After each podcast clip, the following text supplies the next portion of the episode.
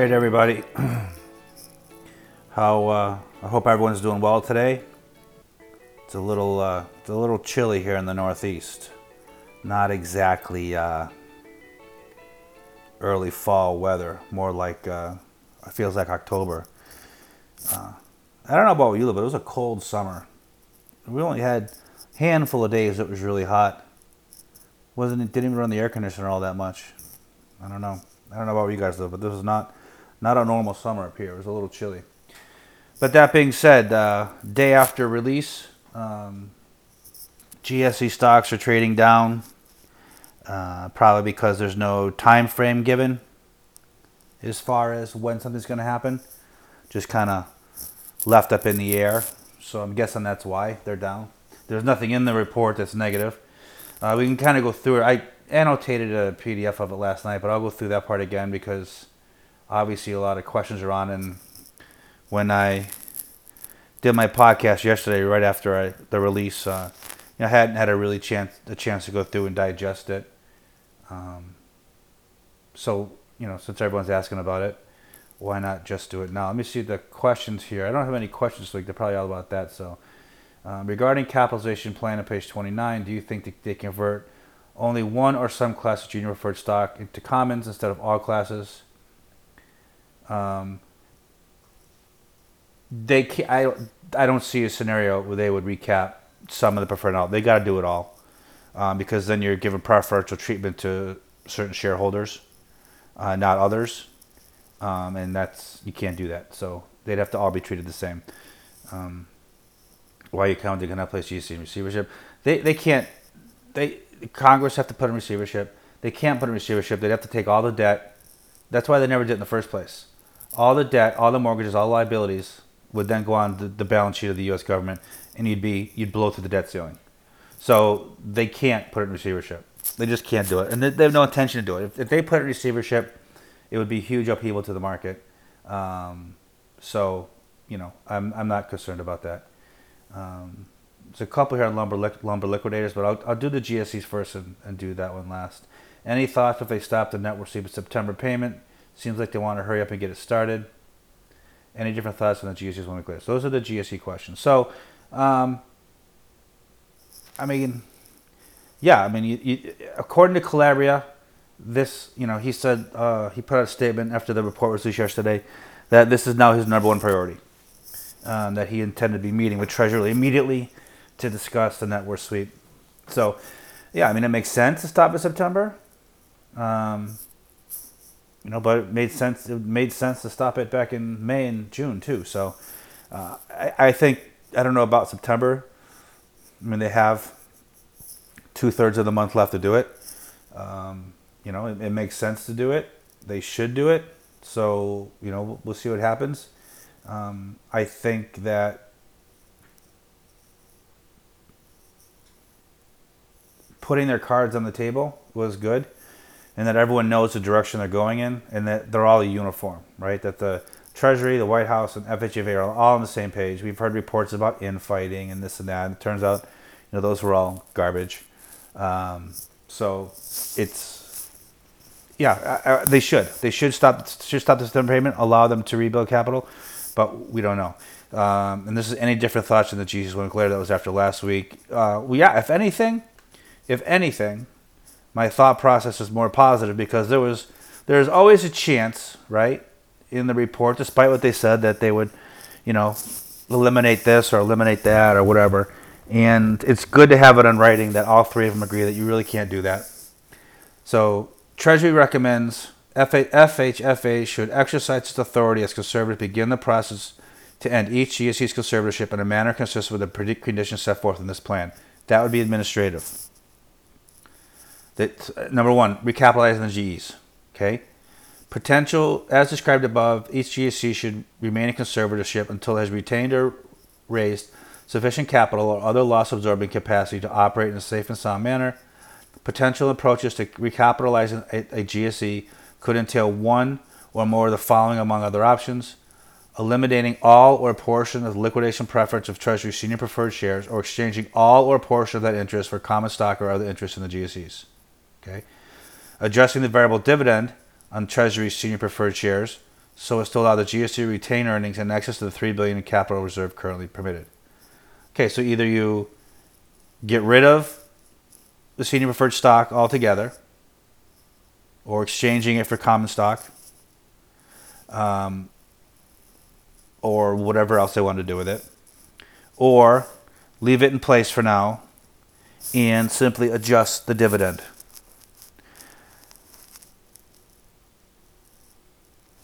I've said before that that was a possibility. It, to me, I think it makes most sense. And I would think that they'd want to only do this once. Right? They're not going to want to stop the net worth sweep, keep the senior preferred stock, and just reduce the dividend because that slows the process of rebuilding capital. So what makes the most sense is to just get rid of the damn thing. That would allow a fast rebuild of capital too. One, two, it would also start to expedite the recap process because Wall Street's not going to get serious about it until the senior preferred stock is gone. Right? They're not going to invest in it. They're not going to invest in, you know, new debt instruments or new junior preferred if it's going to all be junior to the senior senior preferred stock agreement that the government can arbitrarily, with FHFA at any time, change. Remember, that's what the lawsuits are for. So Wall Street's not going to get behind it and invest in it until that's eliminated, until it's gone. So, you know, these are various things that they could do. But I think what makes the most sense, if they're serious about recapitalizing these in a, fa- in a fast and efficient manner, is to get rid of the whole net worth sweep. So it's a clean slate. Just a, a clean slate and then you're going to start getting interested in how we're going to do this. But as long as that albatross is hanging out there, there's always going to be this, you know. It's never going to be like, okay, this is happening soon. Let's get let's get on board. Let's just do this. Let's figure this out. It's always going to be well until the net worth sweep is gone. You know, none of it matters. So, um, issuing shares of common or preferred stock, or perhaps also convert debt or other loss absorbing instruments through a private or public offerings, perhaps in connection with the exercise of Treasury's warrants for 79.9% of GSE's common stock negotiating exchange offers for one or more classes of the GSE's existing junior preferred stock, and placing the GSE in receivership the extent permitted by law to facilitate restructuring capital structure. Um, it's it's all what we've thought about, right? Nothing there is new. There's nothing negative, right? They have to list all the options, but they're not going to put them in receivership. They just they just can't do it. I mean, legally they could find a way to do it, but in in practice, it's just a horrible idea. Or they would have done it by now if they could do it. If it was more practical and easier to do it in the way that they're doing it, doing it to put it in receivership, they would have done it years ago. Treasury recommends, again, Treasury and FH, FHFA should develop a recapitalization plan for each GSE after identifying and assessing the full range of strategic options, that would be administrative. Pending recapitalization plan, as an interim step towards the eventual PSPA amendment contemplated by this plan, Treasury and FHA could consider putting each GSE to retain earnings excess of three billion capital reserve currently permitted with appropriate compensation to Treasury for any deferred or foregone dividends. Again, administrative. They're very um, what's the word I'm looking for? very determined to show everyone that that most of this can be done administratively. They don't need Congress to do all this stuff. Uh, Treasury and FHFA should consider amending each PSPA to require each GSE to maintain convertible debt or other similar loss absorbing instruments sufficient to ensure there's adequate total loss absorbing capacity to facilitate resolution administrative. Again, so third time convertible debt has been mentioned. So clearly, that's going to be part of whatever recapitalization plan they come out. You know, they haven't. They've mentioned the conversion of the stocks once. Uh, they've mentioned convertible debt. I believe it's three times. So that's clearly a direction that they're going to go into. Okay, that's that's really the key points for us, right? I mean, the, most of that plan that was put out last night was, you know. Um, how we got here, and you know, we. I think people can argue over how we got here uh, for days on end, um, and then you know, then this is what we're going to do to recapitalize them, and then here's what we want to do after as far as you know structure the companies which as of right now for our um, for our determination right now it really isn't um, it's going to change going to be altered. So i don't see any reason to really go through that and discuss the minute points of um, what's going to happen you know how, how they're going to process mortgages in the future it's not matter right now it's not germane to what we're doing right now dick bove had a note come out um, let me find it. Um, because I had it. Dick Bove this morning put out a note after he went through that. And let me show you what he. This is what he said. The Treasury report on GSE delivers it delivers. Its proposals will help everyone. So he went through the report, and this, these are his um, these are his three bullet points. Inve- well, number one, investors in the preferred shares of both Fannie Mae and Freddie Mac are about to make a great deal of money. Number two, beyond this, Wall Street itself may be about to raise the largest amount of money in its history from what now will be private companies. And number three, finally, if the banking industry can get Congress to agree, it will be given a right to set up secondary mortgage companies that will compete with the GSEs. Then he says everyone could make money here, including taxpayers, the U.S. economy, the housing industry, holders of GSE preferred shares, and possibly even the investors of the GSE common shares. You know, uh, Mnuchin has done a remarkably good job outlining the plan that would, bet everyone in this that would benefit everyone in this country. Now it's up to um, Calabria to put it to use. Odeon Group, after last night, put out a um, um,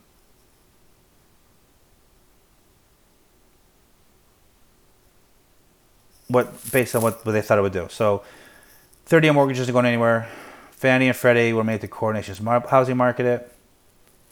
Um, net worth sweep will be eliminated. Senior preferred stock will be declared paid in full. The 200 billion treasury draw will remain in place. Um, junior preferred holders will get some payments, probably in common stock, and probably at a slight discount to their par value. The capital position of two companies will be bolstered by build up and retained earnings, possibly the conversion of the junior preferreds to common, a tiny contribution as the government covers, converts its warrants into common stock, and then a stock offering. So if you do the math on this, okay, if if you estimate that, that Fannie Mae is going to need about 140 billion, which would be about four percent of its assets, and again, this as the asset best changes, this number is going to change, and we don't know that 4% is going to be the number, but that seems to be what everyone's talking about. So um, that's what we'll go with. Currently, they have three billion in retained capital. Um, the first year, they probably make about 12 billion dollars. Obviously, that's going to be give or take. Um, so that would get them up to 15. If the government converted their warrants, that's only 47 million dollars because they get them for nothing, basically.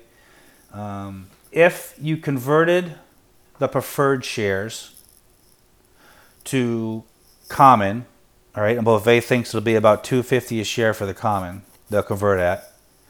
You raise about 19 billion, a little over 19 billion. That leaves about 105 billion in change to be raised in the public markets. That's for Fannie Mae which is doable. Now, obviously, the conversion price we can argue about whether the junior preferreds are converted after the stock offering or before the stock offering. Again, this is this is we need to know this because you know whatever you're going to be converting at, you need to know the price, kind of thing. So this is just one of his.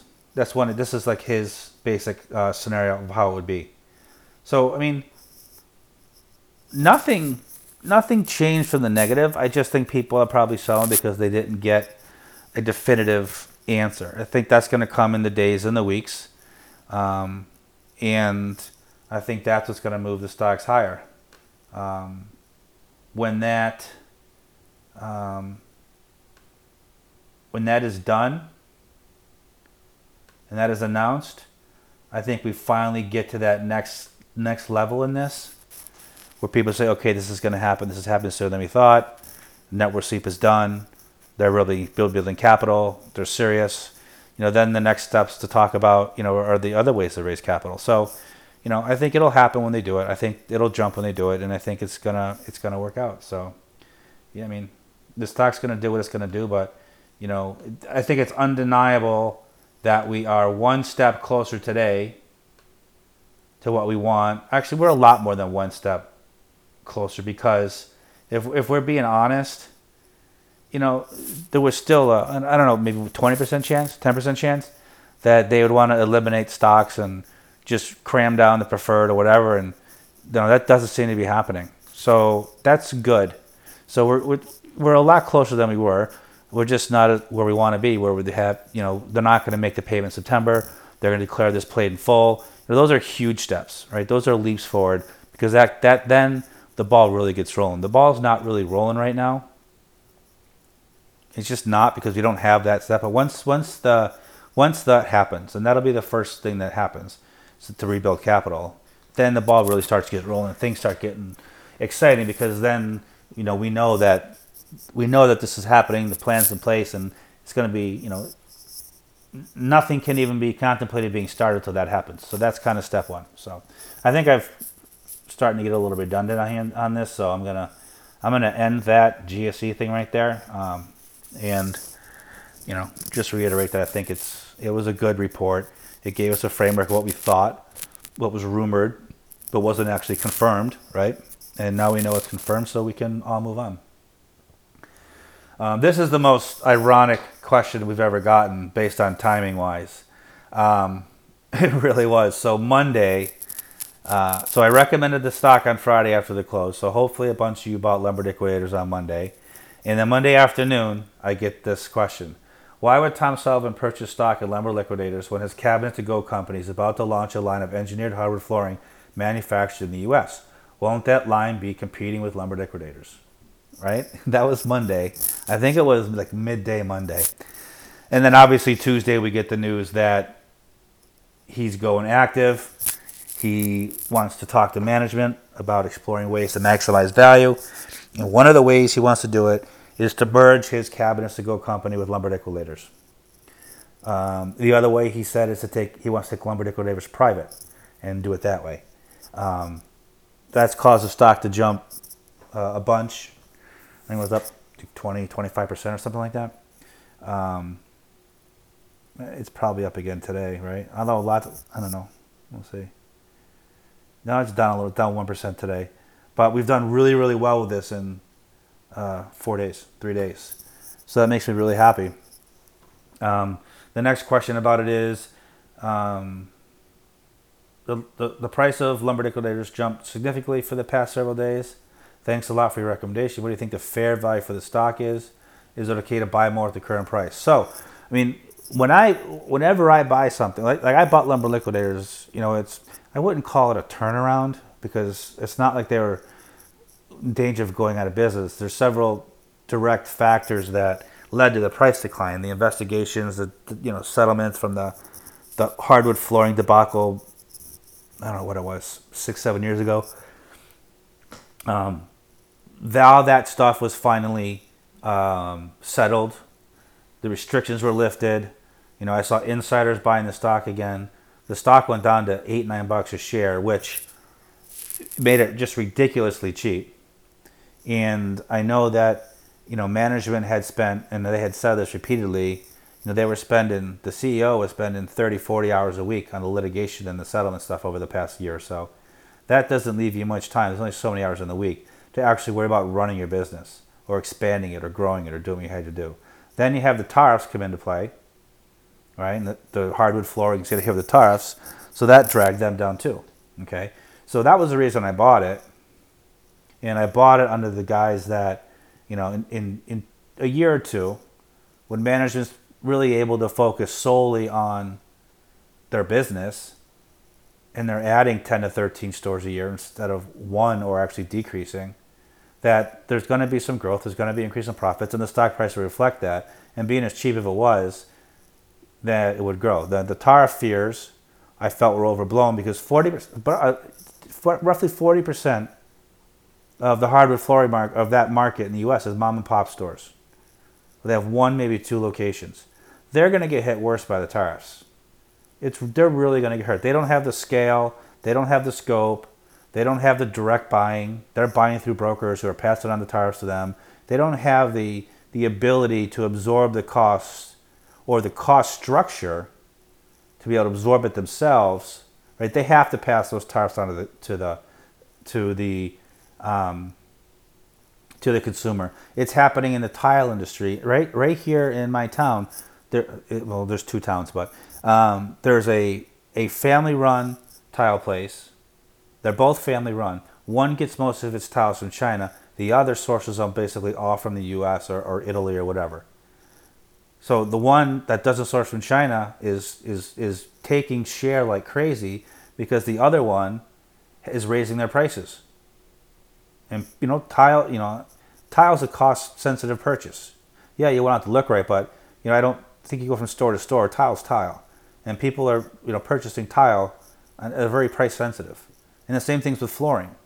You know, mahogany hardwood, mahogany laminate flooring is mahogany laminate flooring, no matter who you buy it from. But these mom and pop shops are going to be significantly more expensive than a lumber liquidators or a Home Depot who can absorb that. And Home Depot and Lowe's are very, very small parts of the market.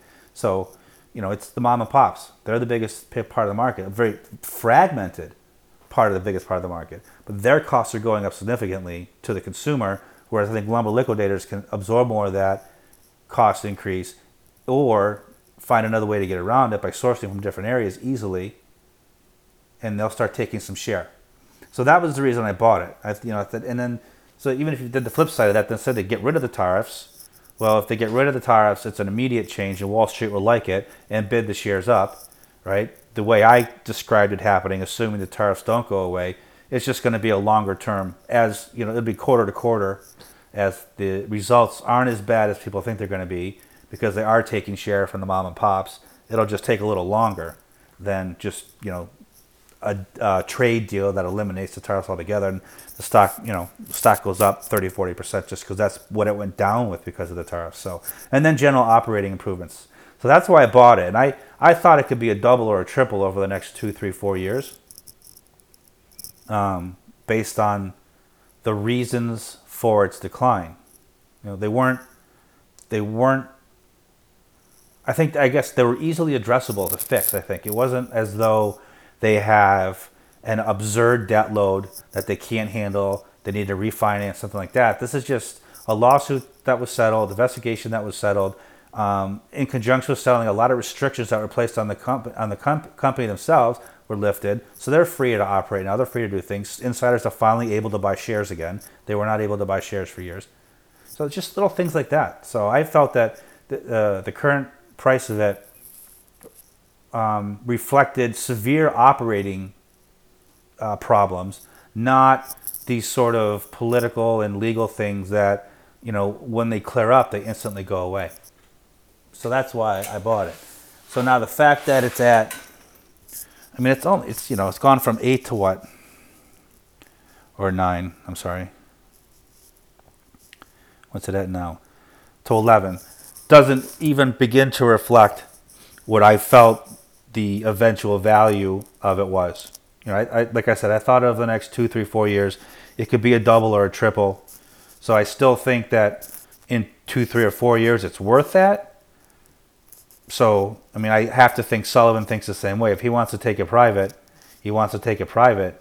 Um, you know, he owns he's almost eight percent of the company now. I don't I don't see anything been filed today uh, but he did take another one, and I have a feeling he's going to keep buying because the more he buys, you know, it's kind of like Horizon, right? If he wants to make these changes, if he's the largest shareholder, he's going to have significant influence over the other shareholders and whatever. And there's a lot of long-suffering shareholders that if he made a fair offer for it, would take it.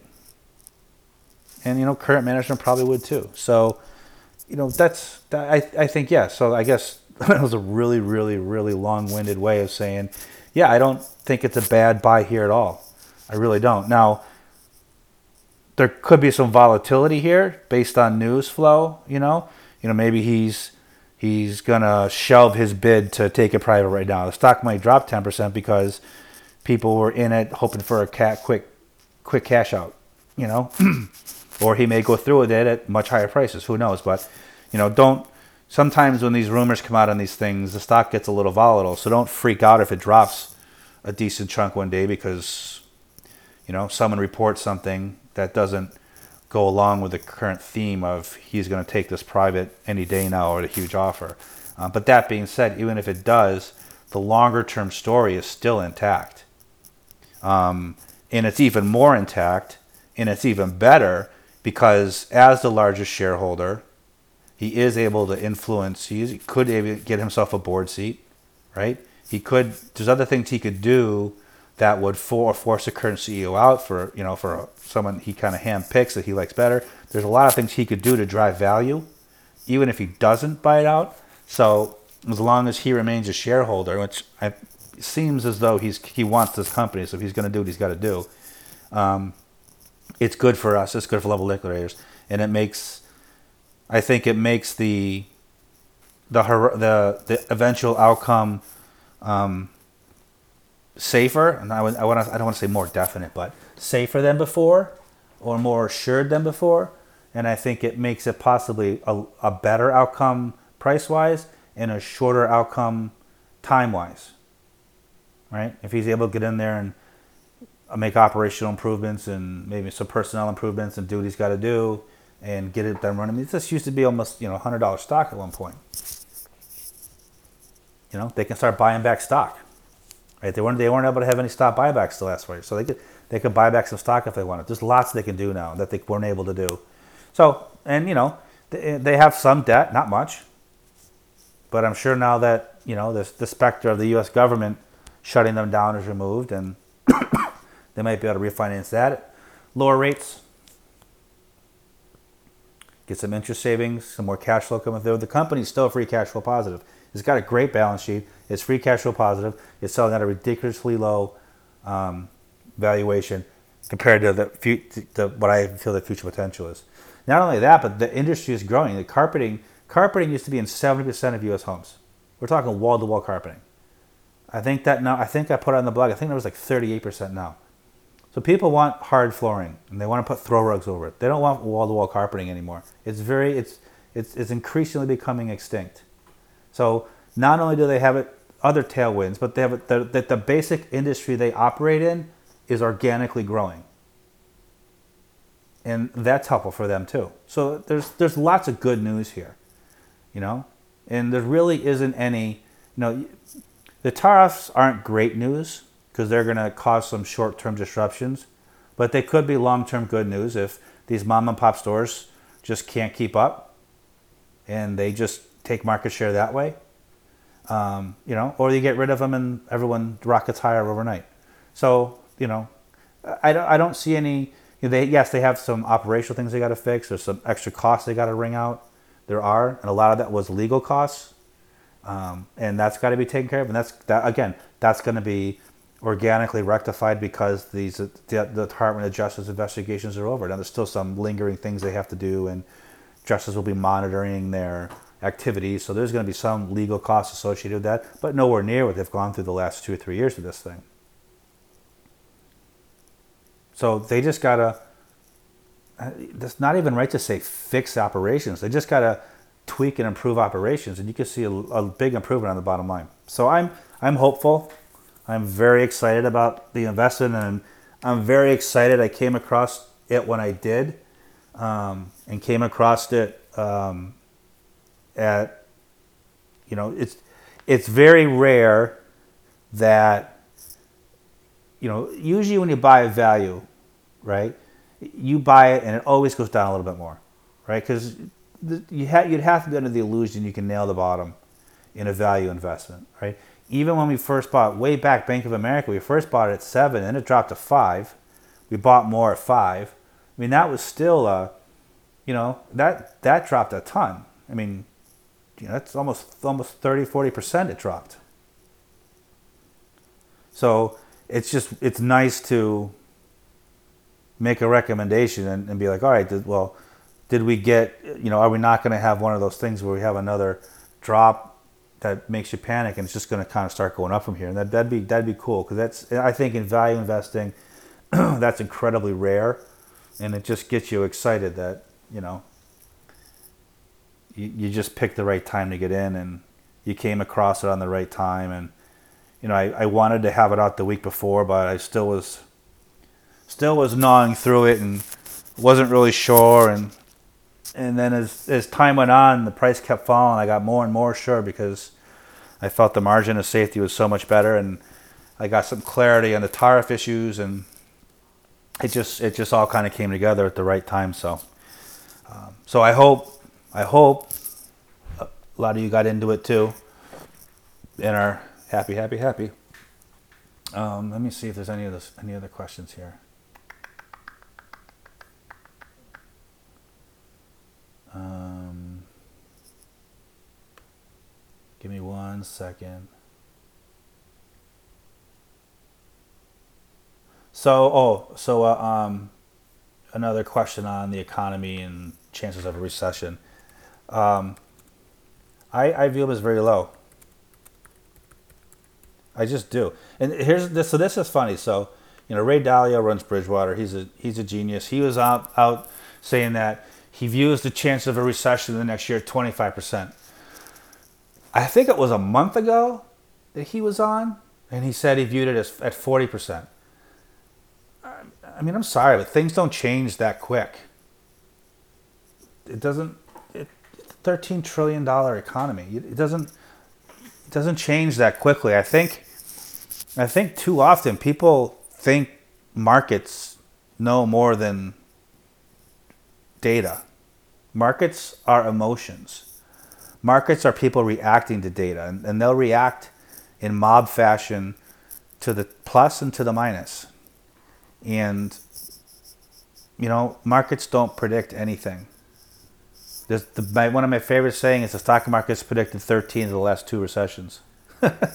I mean, it's, you know, and even the bond market is becoming less predictive than it used to be. You know, I'm still of the opinion that the yield yield curve inversion was not because investors rushing to safety. It was because of investors rushing to year, yield globally.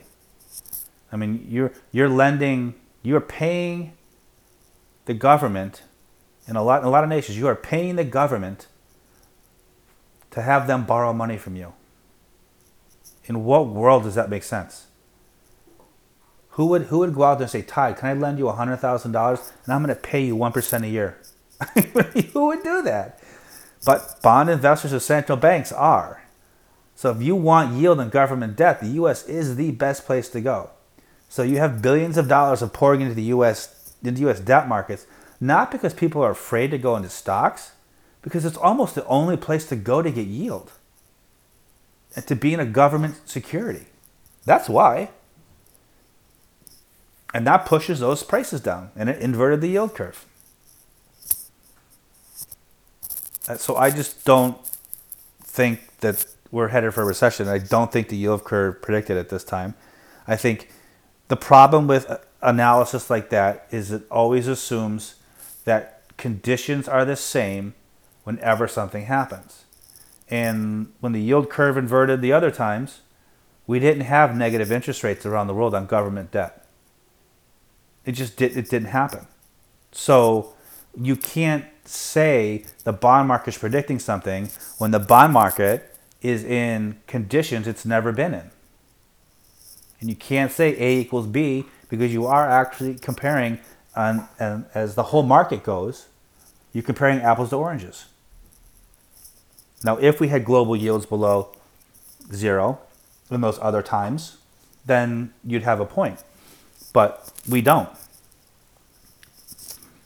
So, and I, I don't, I haven't seen it, but I'd like to love to see an analysis where the last time bond yields inverted, um, you know, was employment rising or falling? Were retail sales hitting new records, or have they plateaued? You know, what what about other metrics? You know, were, were housing defaults rising when that happened, or were they falling like they are now?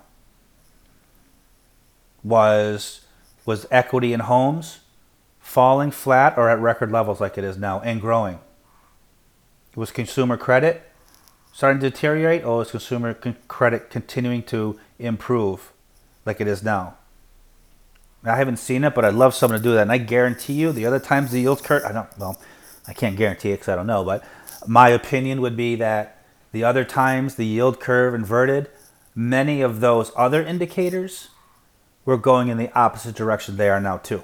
And this is aside from the zero, zero negative interest rates on government debt in many places in the world. I will bet you they were going the other direction. So it wasn't a yield curve predicting anything. In that case, it might have been the yield curve predict yield curve being concerned because oh employment's falling or consumer credit is deteriorating or housing's slowing down or it, retail sales have turned south or whatever the deal was at the time. We'll have to look at it. And actually, you know what? I don't I don't I don't even remember when the last one. Someone emailed me the last two times the yield curve inverted, and I'll go back and do it. I'll see what was going on with retail sales and those kind of numbers and see what we can find. Because I'll bet you it was very different economic situations than we have now, right now.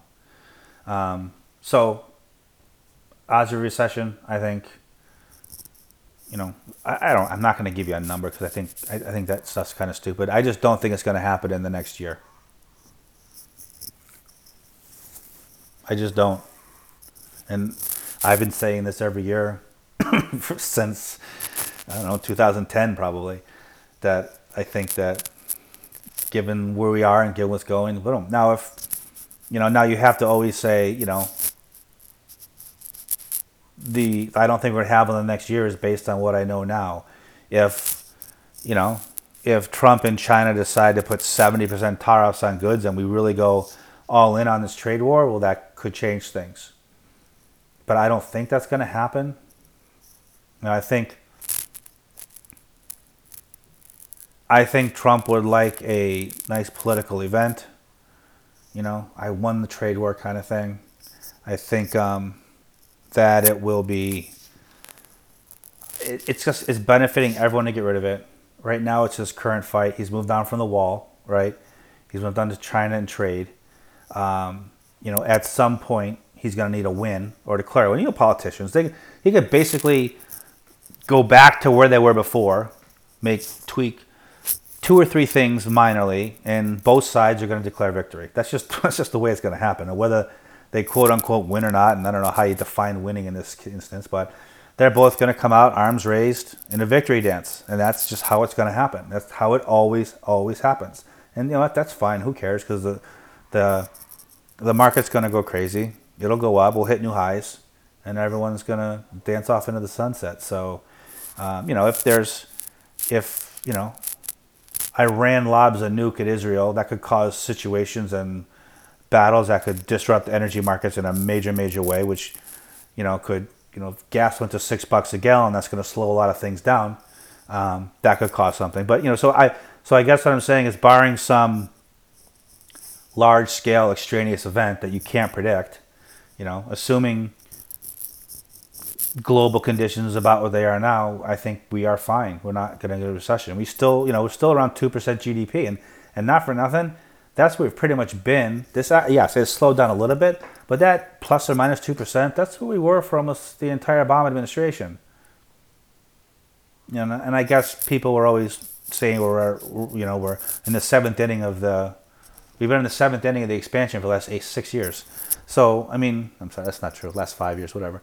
Um, you know, you're always going to have, you don't have 3% growth. You know, you're always going to have people, the naysayers that are coming out. And every time the market drops five, 600 points, which isn't what it used to be, you know, you're going to have Roubini on and Mohamed El-Erian, who's going to just talk in circles for half an hour and you know, Peter Schiff's going to be running around with his hair on fire, yelling, buy gold, buy gold, buy gold. You're going to have the same cast of characters. So Roubini's going to come out and mumble how government debt's going to cause the entire world, the global system to collapse. And, you know, you'll get Nicholas Taleb on there telling everyone that they're just too stupid to understand him. so you, that'll come out. It's, it, it's, it's clockwork every single time.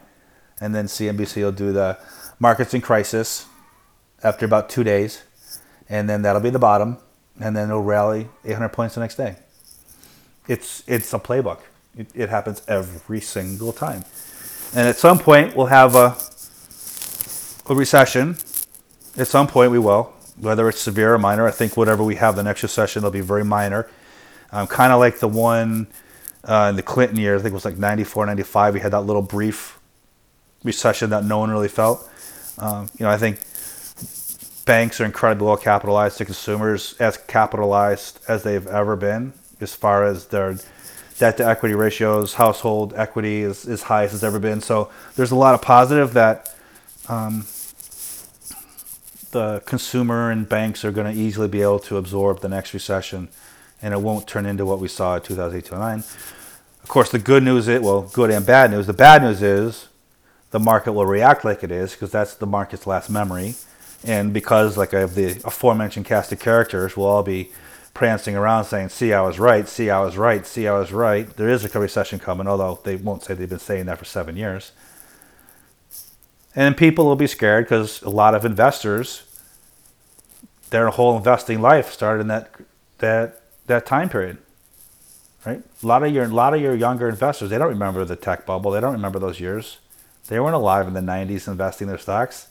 Their investing experience was formed in you know 2006, 2007, 2008 when the when the wheels fell off the bus. So they'll panic Markets will crash, which is bad for what we hold. But if you have cash, which you always should have cash, it'll be another amazing buying opportunity. Because I don't think the economic slowdown will be anywhere near what it was before. So the recession will be far milder. You'll get more of a V bottom in the stock market, and you'll make a ton of money in a very short amount of time. So if I had to predict, that's my prediction. That's what's going to happen.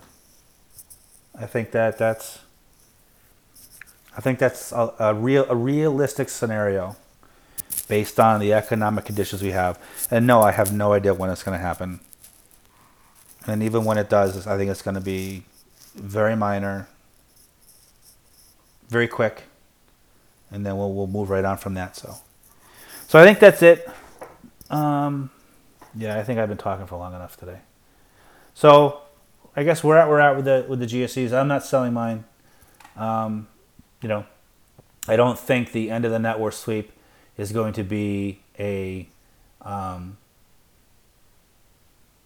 anticipated event like this release of this report was, right? Because what's to say? You know, just gets put on a press release, or you know, hold a press conference that we're, we're stepping in net worth sweep, stepping the draw so they can start rebuilding. As we said, as we said in our um, our plan, this is the first step to recapitalize them. I mean, you, you can you can you know you can you can drop a press release on a Monday morning or have a, a, a press conference at Treasury in the afternoon and say this is what you're doing with Calabria or Calabria could I don't know. It, it doesn't you know it's not going to be a 53 page report that's sat on the White House's desk that is dealing with the entire housing industry. It's just simply recapitalize the GSEs, which they said they're going to do. So I don't think it's going to be you know we're going to know a week before they're going to announce it because I mean, let's be honest. If they say Friday they're going to talk about the net worth sweep, then everyone's going to know they're going to stop the net worth sweep on Friday. So it doesn't. None of it makes sense. So I think it'll just you know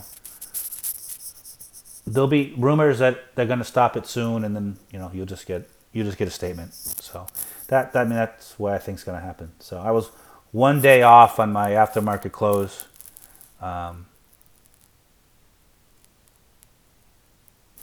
prediction. I thought they'd do it on a Friday. They did it on a Thursday night. I kind of still wish they did it on Friday, but whatever. It is what it is. At the end of the day, it won't make a difference. And then uh, Tuesday. So 10 a.m. Tuesday, Mnuchin's going to be talking. That'll be that'll be must-watch TV. Um, hopefully, um, CNBC will run it. Um, well, I guess you can stream it online now, right? I don't know if you can stream it live though. You can only stream it after the fact. I'll have to. I'll I'll look in and check it out. So but either way, that's going to be something we're going to want to watch because I'm sure he'll have lots of questions on it, and hopefully he'll give us some more answers, or at least allude to some things where people can kind of make their own assumptions. So, but all right, that's it. Enough of me. I hope everyone has a very safe, very happy, very fun weekend. Kids are all back at school. Football starts up. Go Bills. I think this is the year. Oh my god. My fantasy football name is wait till next year. that seems to be what I say about my bills every year. All right, guys. Have a good one.